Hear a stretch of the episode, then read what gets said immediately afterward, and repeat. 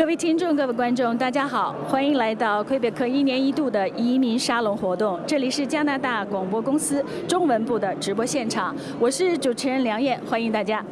今天的移民沙龙呢，是今年的为移民沙龙是为期两天，总共会有四十多个工作坊，还有就是讲座会议，呃，包括了省市以及各下面的一级的移民机构，还有就是一些移民的代表会在这里介绍一下魁北克的安置啊、找工作方面的一些内容。呃，活动会在今天，就是五月二十九号星期三，然后五月三十号的星期四这两天是在蒙特利尔的会展中心。加拿大国际广播电台 RCI 呢，一直是魁魁北克移民沙龙的媒体合作机构，这几年我们都会在这里进行直播。我们现在是中文部的直播，呃，我们的节目呢也会在 Facebook 上、脸书上面直播。呃，频道的名称是加拿大国际广播。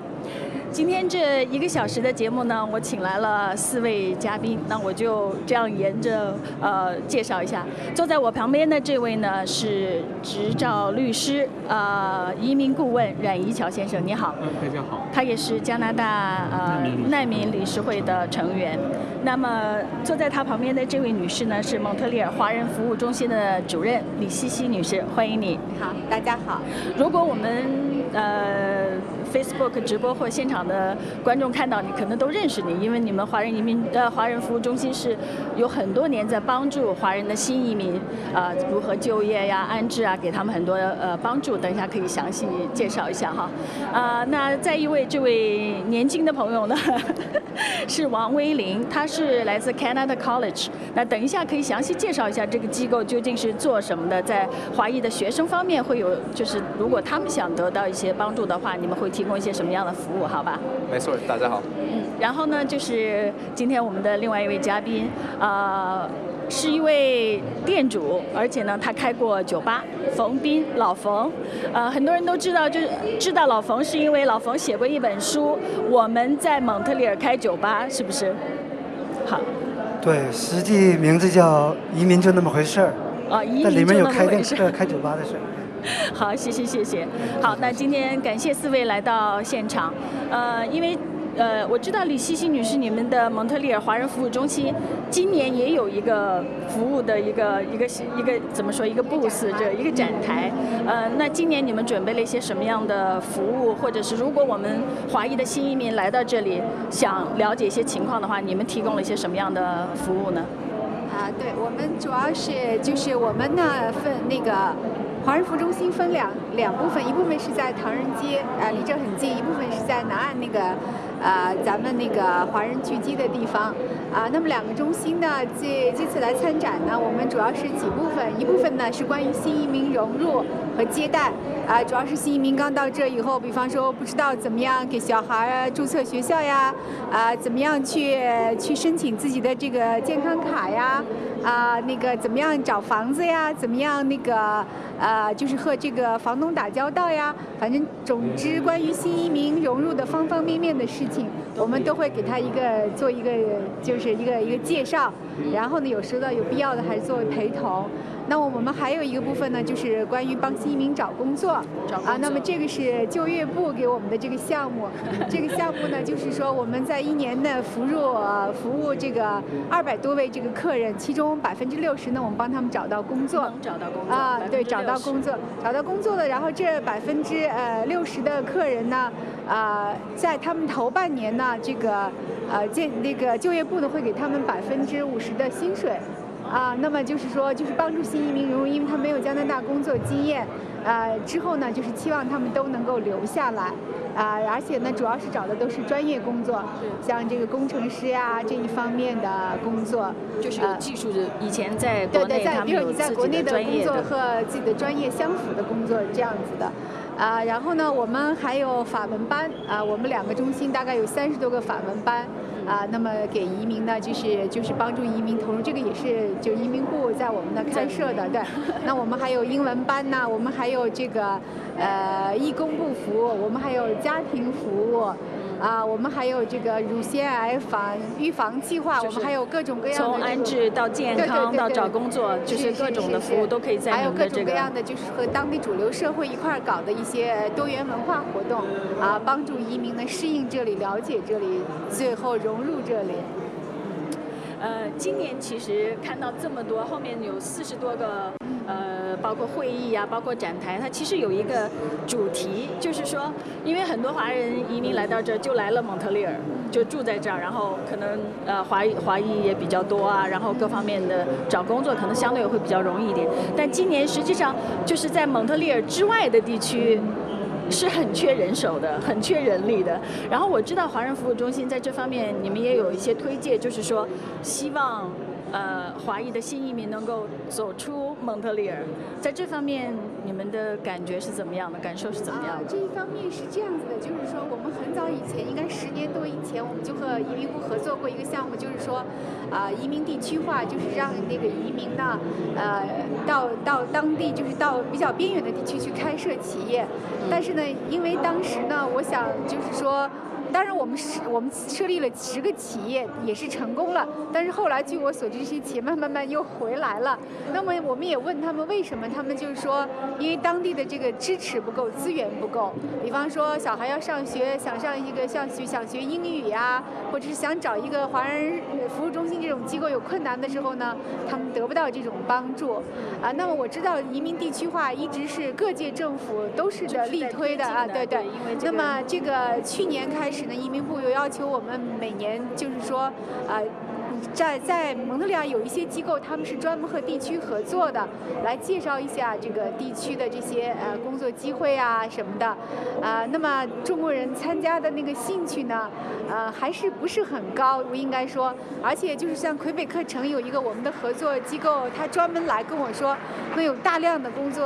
呃，然后都是就是都是有技术的工作，但是好像中国人就说我宁可在这儿。就是开一个店呀什么的，我也不愿意去那么远，因为我还是就是说，因为这也是人的心理嘛，我不愿意就是一个人孤零零的在那个地方，啊，对，就需要有个环境，比如说有更多的可以聊得来的朋友啊，这些对对对。社交需要哈，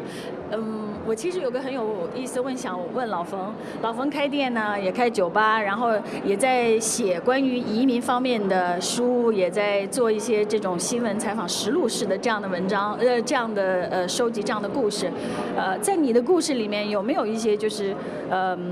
华裔的移民希望走出去，或者是能够在外面立足的这样的一些例子？现在是这样，实际它分三步。我是两千年来的。当时我们来从国内大城市来到这边，一定要奔个大城市，比较好的适应生活、学习语言或者孩子甚至学中文，反正这个就优点很多。刚才李主任已经说了，然后想走出去，实际不是自己想走出去，有时就是一种，比如蒙特利尔物价高或者生意不好做了，那那时候大家就会想走出去。同样的条件，人们不会走出去。那么你要在远处买个酒吧或者买个生意买个旅馆，要便宜很多，嗯，呃，相对的治安可能要好一些，大家就走出去。但是问题是我来的那个年代，两千年左右，大家都在蒙特利尔，然后过了五年八年，大家开始逐渐的走出去。最近十多年，刚刚才李总好像也提到了，好像都回来了，或者是不走出去了，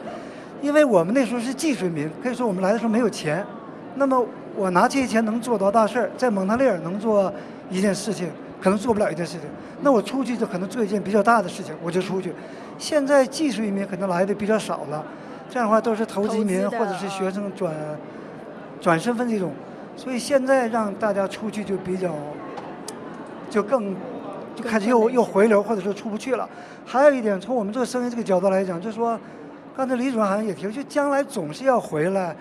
孩子比如上大学，你在乡下或者在小镇上总是没有。我们中国的习惯要都要离孩子近些，那么出去只是谋生或者往好处是要赚更多的钱。那么现在移民越来越少了，接盘的少了。我们买生意首先想到说，我买那个生意最好是几年以后还能多卖一点。现在的反过来就是我们在远的地方买的生意已经不好卖了，所以大家就不太去远的地方买了。嗯，我倒是觉得作为就业可能要好一点。我前几天。我们这边这边也有一些生意，在有时候跟别人也投资一些东西。后来我就想，能不能上一个特别偏远的地方，呃，很便宜、生意非常好的地方去。呃，像加斯佩那边中国人很也已经不少了。在那个叫叫挖了道河，就是那个叫金谷吧，是个金矿。一直传说那个地方就是人们都有钱，没地方消费。然后我就想上那边去，就是大家投几个很大的东西，我们轮班去。后来我在网上查了一下，那边是工特别难招，就说用人就像刚才您说，可能没有那边没有最低工资，他怎么也得归四块五块以上，二十块钱一小时公司呃工资到处都可以找得到。对啊。但对于我们做生意雇人比较难，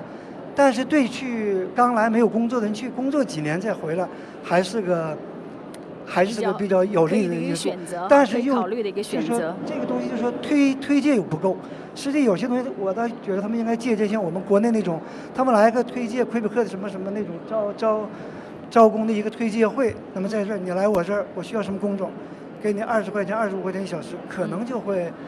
解决一些问题，对。嗯，实际上这个魁北克的移民沙龙是有这个服务的，就是如果你来这儿，呃，一些地区性的小的移民机构也会向你介绍，就是我们那儿有什么工作啊，要不要要不要来试一下？可是可能这里面我想问一下，就是你觉得会不会语言也是一个问题？因为大部分的华裔来到这儿讲英文，会不会法语也是也是一个其中的一个一个因素？因为如果出了蒙特利尔，讲讲英文的人就越来越少了，会不会这样？现在最大的问题还是我们的移民结构不一样。如果都是劳工移民，都是我来了就是做体力活的，都都没问题，我去工作。对。像我们来了到那去，我在这边工作，比如比如说呀，我刚来打工，在这边十二块钱十三个小时，跑那边十五小时，这种人本来就越来越少了。像我们移民那个年代，就说还是很多这样人，可能他找不到工作可以去。但现在的移民构成，就说都是技术移民，可能那个工作。多几块钱对他没有吸引力。这样子啊，嗯，那冉一桥是移民顾问，而且去年来过我们的节目哈，欢迎你再回来。嗯。去年的时候，你曾经说你刚刚开始在做移民顾问这样的一份工作，这样子。那今年已经有一年、两年这样的经验，你的感觉怎么样？华裔的移民来到这儿，他们的生活、找工作最大的难点在什么地方？走出去有没有可能？好的，我想就是呃，我先就这个刚才这个话题延伸下去啊，可能会比较呃妥当一点。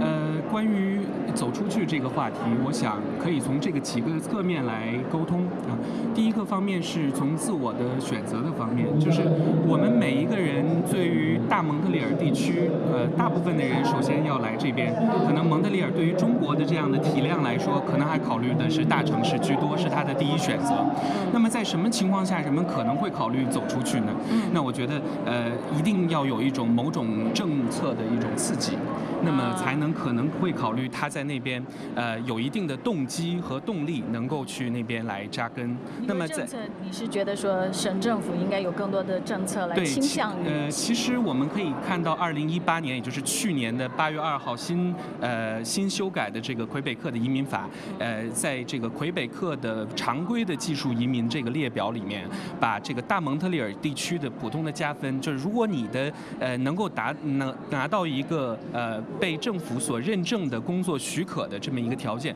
那么你在大蒙特利尔的地区的加分是八分。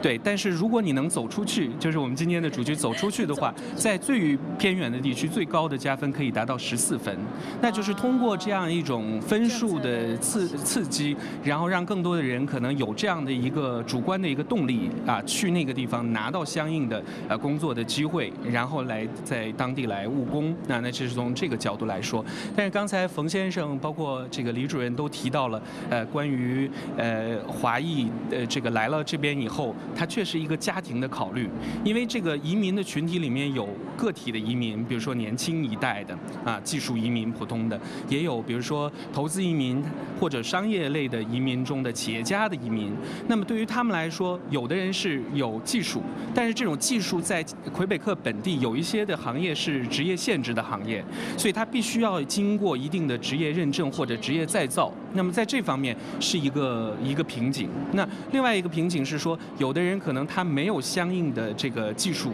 但是他在国内有经商的经验。但是这种经商的经验如何跟魁北克本地，尤其是比如说蒙特利尔地区或者更远的地方，他的这个呃投资的需求能够结合起来？那我想这个部分其实呃政府也好，或者作为这个呃移民的融入的机构，其实可能还要做的更多一些，包括自己的这一方面可能要做的工作要更呃扎实一些才有可能。因为其实对于一个新移民来说，呃，如果没有一个充分的信息让他了解到本地的就业市场的变动情况，其实对于呃大部分人、绝大部分人还是陌生的。陌生啊，这个这个这个概念本身就需要更多的去去推广的。对，是，嗯。然后我们的另外这位嘉宾还是个学生哈，王威林，他其实是出生在蒙特利尔，然后又回国，然后再回来这样子。那在你所知道的留学生里面，因为留学生也是一个很大的一个群体啊，在在蒙特利尔的华裔里面，呃，你的感觉上他们的想法是怎么样的？就你所观察。其实像您之呃之前说的。呃，Canada College，我现在上的学校，呃，对 Canada College，他们有很多不同的课，呃，有的课就是为了如果这个语言的问题，也有英语和法语的课。不过不光是语言的课，也有这些，比如说，呃，如果有在在国内有有有经验，不过没有这个 professional 这个 background，对资格，他们也有这个。呃，专门的这个给他们的 formation 就是可以，呃，就上他们这，比如说有三个，大部分有一个是十二个月的，呃，两个是十八个月的，然后这里头也有实习的时间，然后这些上这些课上完了以后，就可以直接申请，呃，这个工作的。这样子对。那在你的认识的同学里面，是想留在这儿的多，还是说学完语言或者是拿一个文凭回国以后，呃，想回国的多？其实留学生过来有有很多，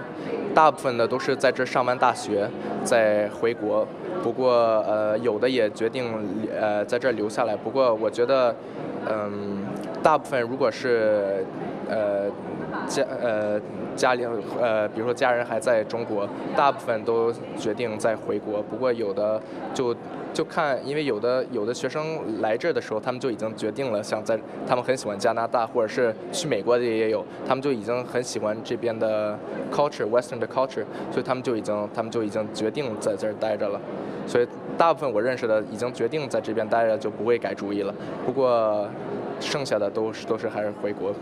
国。那嗯，李主任，我想问的一个问题是，听了刚才他们的这些介绍哈，呃，去年的八月份是魁北克改变了他的移民的一些一些制度、规则、法律。呃，在这方面，就是这个制度的法律的改变对华裔的移民的影响有些什么呢？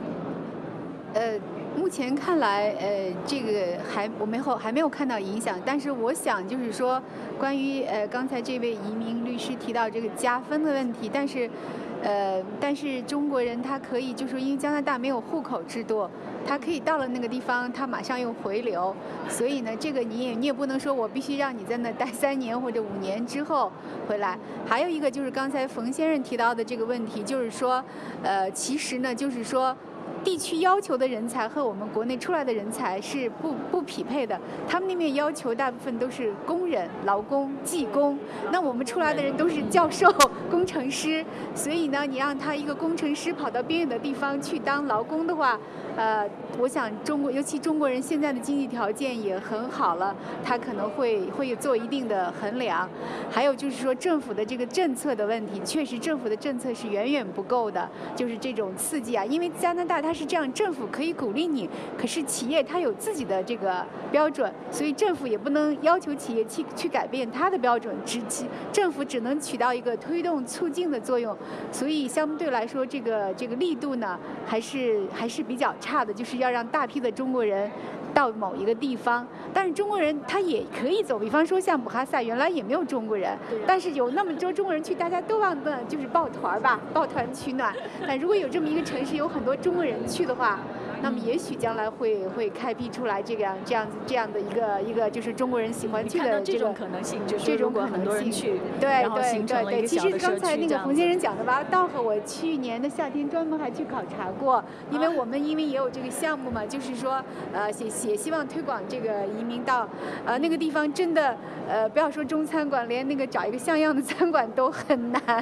啊，但是我很吃惊，就是那块有一个就是呃呃魁大的 RBTB。分校，里面居然还有很多的中国学生在那个，还有中国的教中国的教授在那个地方。但是就是说，你要到那个地方的话，还是要有一定的心理准备。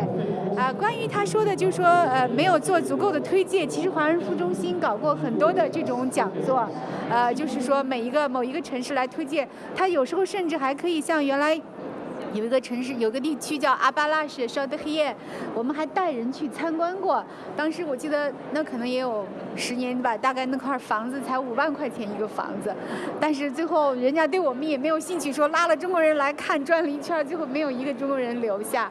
啊，所以就是说企业这方面可能也要调整，因为企业呢就是说，呃，他要求的人才呢和我们和我们的人才是不一样的，对对。还有政府呢，就是说这个这个这个政策的力度呢还是不。不够，而且企业呢，当地的我也知道，呃，我也跟那边当地的企业有过一点交道，就是他们，呃，还是非常保守，他们没有对移民，他们想要移民，可是他们希望移民。呃，什么这样都跟那个当地人一样，所以他们也有一个要改变、要适应移民的过程。实际上就是除了呃蒙特利尔是，比如说说英文呐，然后看到很多不同呃族裔面孔的，呃，除了蒙特利尔相对来说就比较单一了这样子。那是不是呃这里面就你刚才说到说本地人要求移民跟他们一模一样，这个这个这个要求会不会也是提到就是说相相互的一个适应性的问题？嗯，就是说现在我知道地区。很多的，呃，好像听说很多的企业都开不下去了，因为当地的人也不愿意在那待，也没有人买，然后他们的后代也都跑到美国、多伦多这种大城市，所以呢，它也有个传承的问题。可是他们的那个思维方式也不是一下就能改变，马上就能接受大批的移民过来，然后你们呃做什么事情呀，都跟当地人要要求一样，所以这他们也有一个适应的过程。那老冯呢？你在这方面，在移民适应方面，因为我知道，我感觉哈，有时候读老冯的文字，我就会觉得他是一个特别适应的特别好的人，就是，嗯，他也愿意去去去了解呃当地的文化，然后他也有自己的一个自处的方式，就是能把这当中弄得特别的这个关系呃处理的非常的和谐。我我想可不可以请？我在国内是记者出身，所以就有有一些敏感吧。另外，现在还写东西，这个融入的，你刚才说是适应和就跟融入这个词儿差不多哈。融入，对对对。这个话现在我感觉好像越来越比过去应该算容易了吧？现在来的移民可能在国内就直接在这边就租房子、订房子、联系经济买房子，下了飞机就买车，这些应该比我们那时候容易了。不容易的就是说，我们可能有我们不容易的一面。嗯。什么信息都没有，像我来的时候，但也有一个好处，那时候我们穷。没有一个人会待一两个月，很少有一个人会待一两个月，马上就投入到工作当中去。对，那比如说我我来了两个星期，我在英文报纸上就找了一个洗车的工作，那你从某种程度上说，也就叫融入在这边生活了，对吧？他这个融入呢，就是说有的人把融入给理解成一种主流社会、上流社会分开了，觉得你跟市长喝红酒、打高尔夫球，这叫融入。实际你就跟他们在一起，像我开店，我做他们的本地人的生意。跟他们聊天，这这也是融入。再有一个就是说，还有一种从这个融入的程度上，有一种融入就像满族在国中国的满族一样，整个就没有了，跟汉民族一起了。那么有的人融入就说起个英文名字跟我说我没有中国朋友，好像我来了就就我为什么出国？我就要要跟他们在在一起。那么还有一些融入就说加拿大是个多元化的一个国家，我们他们有比如说有伊斯兰的那个那个。呃，清真寺有有有亚亚洲的这个庙宇，有教堂，那这样的话，我们完全第一个融入可以说，我们完全融入到他们，这是一种融入。还有一种融入就是说，我作为一个少数民族，大家和睦相处，你接受我，我接受你，然后我在我的族裔更多的可能保持我的文化，这也是一种融入。实际这个东西应该越来越淡了吧？现在好像是是哪是哪个名人名著里说一句话说。世界是平的，像就说那个什么，现在没有界限，或者有个说法叫“我是世界人”，这东西都随着国内经济越来越发达，有钱人越来越多，这个倒不是什么障碍了。你感觉哈？对。那一桥的感觉呢？对我这边可能呃想法并不完全相同啊。呃，都首先关于融入的问题，我觉得第一个层面还是一个非常个体化的层面，是一个自我认同的层面。那这个自我认同包括说，呃，当一个人选择移民另外一个社会的时候，他对于这个社会充满怎么样的想象？自己在这个社会中有什么样的定位，并且这种定位能不能呃通过自己实现自我的价值？那为什么很多人去考虑回流这个问题？那么很大的程度上是说，当他在一个新的社会和他原来不一样的异质化的社会中，他感觉自我的价值可能不像原来那样那么好的体现出来，或者能够追求到。所以在这样的情况下，包括经济的原因、家庭的原因等等各方面的原因，可能会考虑回流的因素。所以在这个意义上，我们说，对于一个社会来讲，一个新社会来讲，或者社会中的个体来讲，我们通过一种什么样的一种方式，才能够帮助新的人来抗拒这种陌生感，让他能够呃觉得自我是被接受的，自己的能力是能够在此发挥呃有发挥的空间的。那我觉得就像我说的，职业的瓶颈、医疗的瓶颈，因为这些。所有的观感跟我们在中国的生活的体验和社会的体验是完全呃有差异化的。所以，比如说以呃就医来为例，那这边比如有 CS 呃 CS 呃 C CLSC 对这样的一个社区的呃医疗的机构，也有比如说私人的诊所，那也有说医院。那么很多新移民来了以后，为什么考虑比如说像蒙城华人中服务中心有很多的讲座非常值得他们去，就是因为他们能够从这样的讲座中收获，我当我生病的时候，哪怕我打电话，我打哪个号码，我首先要去医院的时候，什么情况下我需要预约？那那从这样一个生活的例子之中，就能够看出一个非常重要的一点，就是他需要了解这个社会。那么这种了解是他呃。在介入任何一个新社会中所需要的，而我们这边呃，包括我所在的公司呃，加拿大邦家咨询公司，目前也在和加拿大的这个呃呃帝国商业银行 CIBC 合作，在办一个叫做邦家帝国圆桌会的一个一个呃社群，呃，我们的目标就是来帮助准移民群体和移民群体，尤其是第一代的移民群体，能够让他能够在各个方面呃，请到业界的每一个不同的领。域，比如说政治的、经济的、文化的领域的人来分享他们在在地的经验。比如说，举例来说，呃，一些新移民的群体，那原来在中国是有律师牌照的，是他们在这边进行一个 equivalence 的一个评估，这样的一种方式，对于他在就在地的找工作。就业更容易，还是重新职业再造，再读一个本科更好？那这种个体化的一种分享，我想对于受众来说，它是有一个非常好的一个启发的作用。所以像这一类的呃分享会，呃，我们为什么要考虑在做这部分，也是呃从整体融入的角度讲。所以我我想这方面是很很重要的啊，并不是说怎么去做，怎么去处理这个问题啊，还是很有。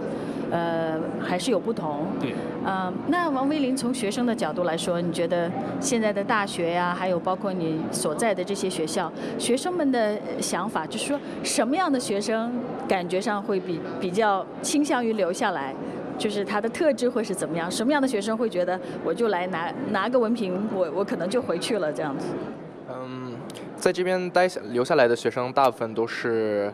呃那些。喜欢喜欢交新朋友的学生，所以交完新朋友，他们就理可以更更多的理解这这边的方式之类的和工作，所以他们也他们理解的多，所以就有可能就可以自己自可以自己决定他们是。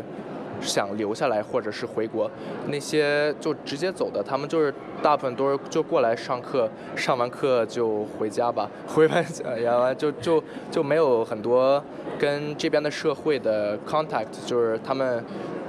就是就是，学生里面实际上我有的时候哈，比如说去去当趟，我就会看到，基本上还是中国学生跟中国学生，然后他们有一个像是他们自己的一个小的 community，就小的社区这样子。嗯，我就不知道在这方面，以你的观察，就是他们对本地真正真正的本地，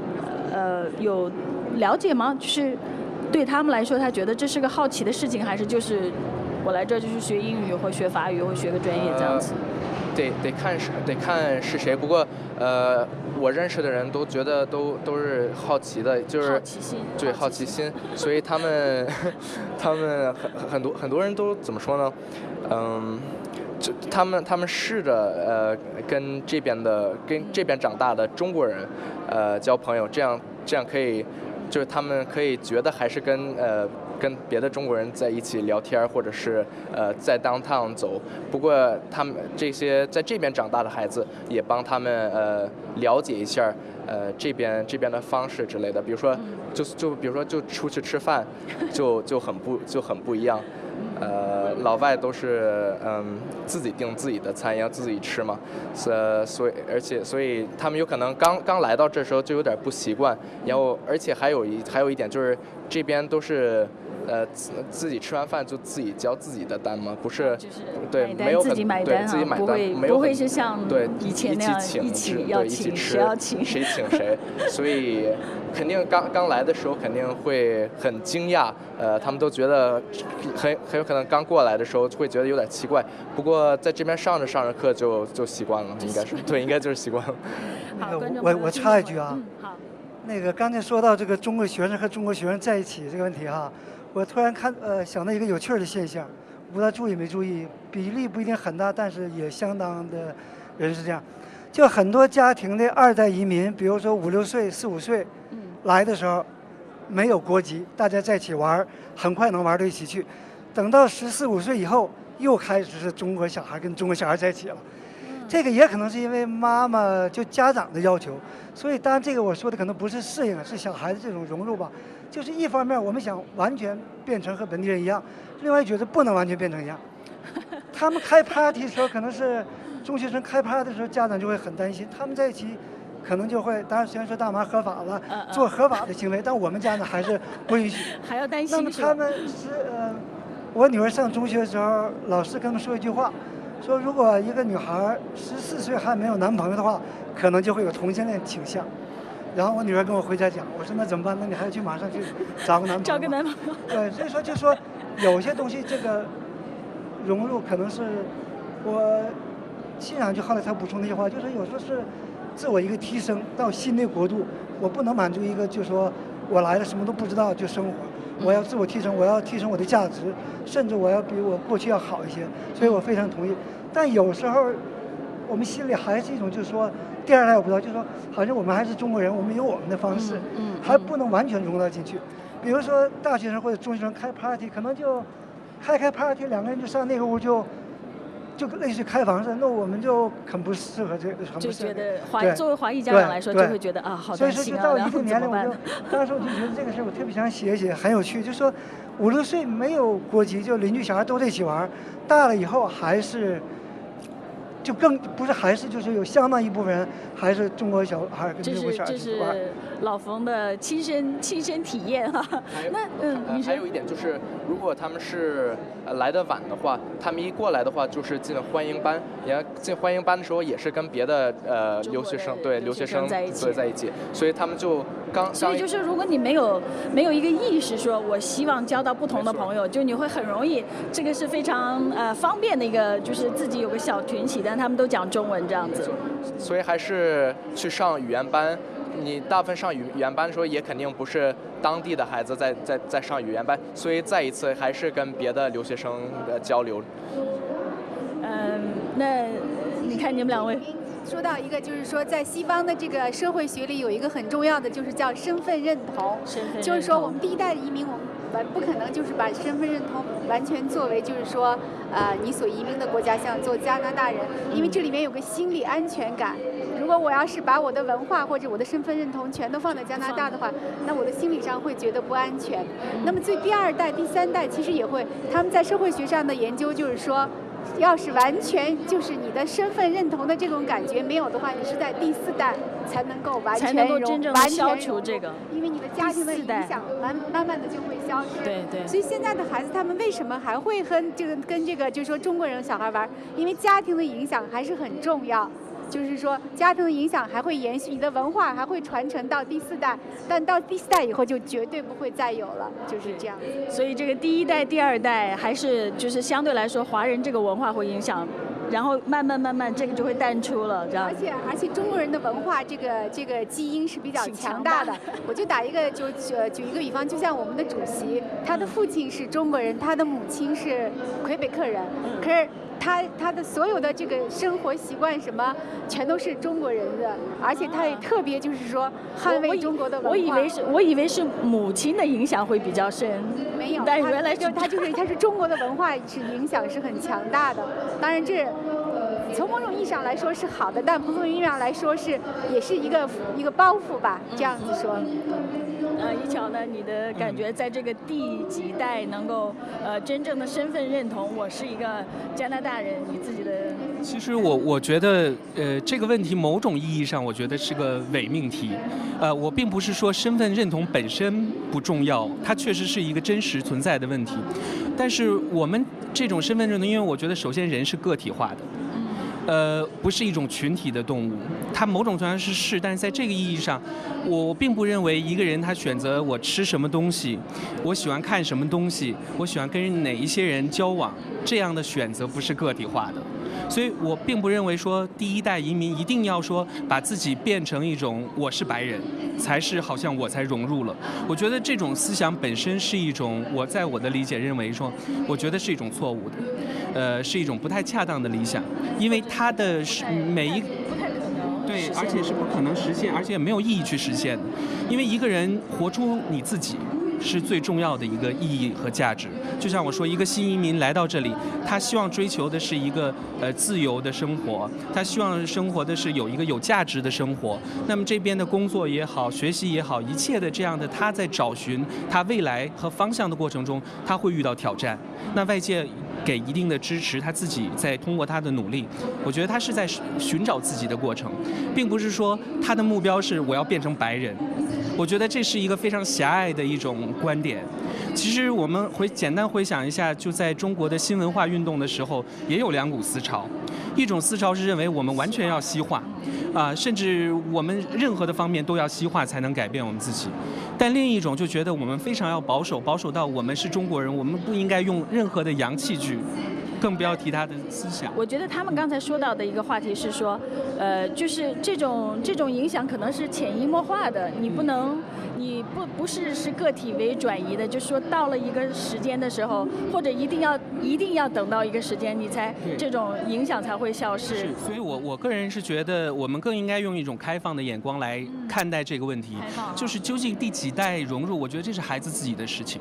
这个不是说家长呃一种主动控制的过程，因为如果我们把孩子当成一个自我的一个财产的话，那么我们很必然的认为财呃孩子应该有这样的价值观。但我觉得这种价值观本身就不不是加拿大我们所提倡的一种价值的理想，所以我个人对这个保持一定的这个怀疑。好，谢谢，这是一个相相反的意见哈。呃，观众朋友、听众朋友，这里是加广中文台一年一度的魁北克移民沙龙直播现场。多年来呢。魁北克的移民部希望通过这样一个大型的公众推广活动，让新移民对魁北克的就业呀，还有生活啊各方面有一个呃了解。那今天来到我们直播室的四位嘉宾，非常感谢你们到我们能够参与这个活动。而且我知道你们四位都是在这儿有一定的时间，然后有一定的经历历练这样子。如果要给新移民，就是比如说刚刚刚刚。到魁北克的移民一些呃意见或者是建议的话，你们你们会怎么说？老冯先来好不好？我说话就比较随意哈，我就觉得这个东西，比如适应这个问题，有人适应快，有人适应慢都无所谓，有人适应，有人最后不适应都无所谓，就你愿意待就待，不愿意待就可以回去，别给自己弄得。现在还是那句话，就觉得是说最重要的是看自己能不能够呃，就是能够不能够开心，这是最重要的吗？或者叫随缘吧，就就说因为有些事儿，不像说几十年以前说我一定要出国，我一定要怎么怎么样，现在都无所谓，换个活法，那觉得行就行，不行就不行，也不要着急。主要我就想跟新民说，就不要着急，到一个新的地方重新开始，慢慢来。呃，老冯自己开店开酒吧，我前两天看到你在自己的呃社交媒体上讲说，曾经被钓鱼执法呀，曾经 曾经遇到过各种各样的挫折。你觉得在那样的时刻，你以什么样的方式，就你就这样一笑置之？就像你文字里写的，就是啊，这个是经常文章都说我心态比较好，实际也是个过程吧。就说，实际说穿了，移民就是个。就是权衡利弊，叫有得有失。那我肯定是得到了一些，所以我也这些都是我得到的一些代价，也就无所谓了。我开店还说一个事儿，就说我被用枪指过，但但是无所谓，因为我知道，实际这边治安还是很好。他拿枪就是要那一点收款机的那点钱，不会有任何伤害，所以我一点也没有紧张。你都没有紧张，对，再一个再一个就是我要觉得不行了，那我就不开店，把店卖了就可以了。这东西也在个人的。还是那话，就你选择吧，你的利和弊你怎么选择？这个，那那我那我也还是觉得像老冯这种心态还是还是很很难得，给我的感觉上来说。就比如说我在国内在音乐学院当大学老师，比如说那是一种比较好，或者当记者到那去是一种比较好。那在这儿我四弄园子，或者我说走就走上冰岛上的旅行也比较好。没有领导的日子，或者说什么也，就像刚才冉先生说，这种自由自在的生活，这也是一种好。就是你权衡一下，还是还是看个人吧。也有一些人就觉得，那那你觉得你的性格特点里面有些什么是让你适应的更，感觉上就是你更随缘呢？呃，我们。我说你觉得你自己的性格特点上有些什么是会让令到你更？随随缘这样子，你的性格的特点，还是时间吧。刚来的时候，比如说你刚开店或者开酒吧，遇到不开心的事会很不开心。时间久了，这就是生意的一部分。就比如说，我有时候也想过，呃，比如说他们说开个很大的一个旅馆，什么都不用干，但你是另一种操心。我开酒吧就是，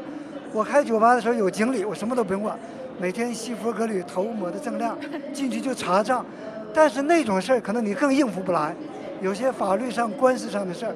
那你开这种便利店的，可能就说这方面的事很轻松，什么都不用想。我付出一些体力劳动，然后得到一些回报，就就是实际上就说叫什么天天没有免费的午餐都不容易。那么我在国内在报社的时候，我我的文章被社长要挂到墙上，大家评是 A 还是 B。这种滋味并不好受，所以现在我自己给自己打工，我觉得还是挺愉快的，挺愉快的，自自由啊，自我。嗯，那王威林，你觉得呢？你的感觉上？我我觉得其实也也一样，就是如在这边现在什么服务都有了嘛，所以如果想在这边待着，也也也。不能说简单吧，不过也肯定比以前简单多了。不过我觉得如果想回国，呃，也可以，因为因为现在国内国内也和工作很多很多，也也很棒。所以现在所以很多学生在这学完就又回国嘛。所以我也是觉得就，呃，自己选两个都可以，没事。我那你自个人的打算呢？有没有一个？几年的规划这样子，我我个人我个人觉我觉得我还是在这边待着更合适一些。你觉得你在这儿你是在这儿出生的对不对？对。然后你回国然后再回来，这样会不会比一般的就是他要从在一个年纪才来到蒙特利尔要要适应的更快一些？因为你语言可能不是个问题。其实嗯。怎么说呢？在比如说在这边出生的呃华人，因为他们在家说中文，也比如说去幼儿园就说法语或者是英语嘛，所以他们肯定适应的快。不过他们开始说话的年龄也稍微晚一点，很正常嘛，因为有可能有点混。不过确实，我觉得如果在这边。呃，在这边长大就肯定这语言肯定就学的以后学的会更简单一些，而且法语和英语，比如说呃对别的国家的语言也很像，所以学完法语和英语，别的国家的语言也会很简单，会简单一些。相对简单一些啊。好，其实我们总是请呃李西西到我们的节目来介绍一下你们的机构啊。其实我也很想听听，就是你个人的感觉上，就是来到魁北克，嗯，怎么？我相信就是有有一段时间，你也是会有一些迷茫啊，或者不知道该怎么去去去去往下走。那在作为新移民过来的这个经验上，你的自己的感觉感受是怎么样的？那个我非常同意这个老冯的意见，就是说，如果觉得适应，如果喜欢这儿就留下，不喜欢就回国。的这个现在中国也很也发展的也很好，但是如果你要决定留下的话，我的建议就是说，你一定要开始学习当地的这些需要的技能。第就是说，第一你应该先来华人服务中心了解一下这个社会，对对，三句话不离本行。第二你一定要学法语。我知道很多对，一定要学法语，因为我知道很多中国人就是说，其实他们的资质非常好，可是就是因为法语不会，他们找不到工作。而现在我们现在有很多就是移民是来自从法国来的，他们到法国留学，然后到这儿，他们基本上全部都可以找到工作。对，还是啊，对，跟自己的专业相关的这个工作都是没有问题的。嗯，那就是包括华人服务中心，我们所有的员工都是要求要讲法语的，因为我们是要和政府打交道。嗯，啊，有很多人我们觉得。蛮优秀的，可是呢，就是，呃，就是语言不行，对，所以呢，啊，一定要学法语，就给你打开了另外一个大门。大门。你个人的经历呢，是来这边才学的法语吗？还是以前在国内就有学法语？在国内就会法语，呃，因为我法语是我的二外，然后，然后我也是，就是从地区来，我以前是住在魁北克城 （Quebec City），我是在那开始读书，然后。然后又返回蒙特利尔的，是走出去，然后又回来，又回来了，对。你讲呢？你自己来？嗯，我想如果要是你的感个人感受，呃，我想要是对于新移民来讲，和我自己的感觉就是，因为我接触很多很多的客人，他们也有不同的困扰困扰，无论是准移民也好，还是已经登陆的移民也好，我觉得如果要让我来说感受或者建议，我觉得第一个是，嗯。人的生活，既然你选择移民，实际上是你让你的生命进行一个第二次的生命，所以重新的一个开始。那这个过程是很艰难的，它并不轻松，因为它会遇到方方面面的自我的内心的、家庭的、社会的一系列的好的与坏的这种压力与挣扎。所以我觉得，就像刚才冯先生说的，给自己一些时间，我觉得这个是一个基础。但同时自己也要做好一个呃充分的准备。其实，比如说像魁北克移民局的官网上也有很多的行动计划啊，比如说上面有一个计划，如果我没记错，名字叫 Mon Plan d'Action，就是我的个人行动计划。就是一个人通过那么多的一个很复杂、看似很复杂的繁复的表格，是实际上是做一个自我评估。就是当我到这里以后，我要找工作，哪一些环节是我必须要问自己的？那我想，很多新移民如果呃自己对自己的未来迷茫的时候，我觉得一方面自己要借助呃这些资源去进行自我的一个反思。第二呢，我觉得就尽可能去多参加、多呃了解本地的一些活动，尤其是就业呀等等方面的这些呃提供的资源，充分善用这种资源。是比如说像我是在想这个，就是说怎么善用当地的资源。实际上当地是有很很多帮助的，但是可能新来的人他会怎么去去使用，可能会有。对，比如说像我有拿到工签的客人，呃，他的孩子在这边读书，他就会考虑我社区的图书馆有哪一些的这个计划，能够让我的孩子能够受到更好的一个培养。那比如说像那个蒙大附近有一个这个非盈利机构叫 POME，那么他们也提供很多，比如说是个性化的、单独的一对一的指导。那么要想在这些很多的机构提供服务，那我觉得像刚才前面几位嘉宾谈。到的，我觉得法语是基础，英语是基础。法语，法语。对，语言。重要的事情说三遍。对，语言是一个是一个呃基础性的指标，它能够帮助你获取你在这边有更广阔未来的一把拿到这把钥匙啊，所以我觉得。如果法语过关呢？你的感觉上能不能简单的说一下？法语过关的话，那我觉得空间是很大的，但是是呃，毕竟每一个人对自我的定位不同，所以有的人可能在国内是这样一种生生存状态，那他来到这边以后，他有一个完全不同的。像我昨天呃看到一篇文章是讲一个国内呃原来他做的是一个办公室工作，那来这边以后成为了一个职业的猎人。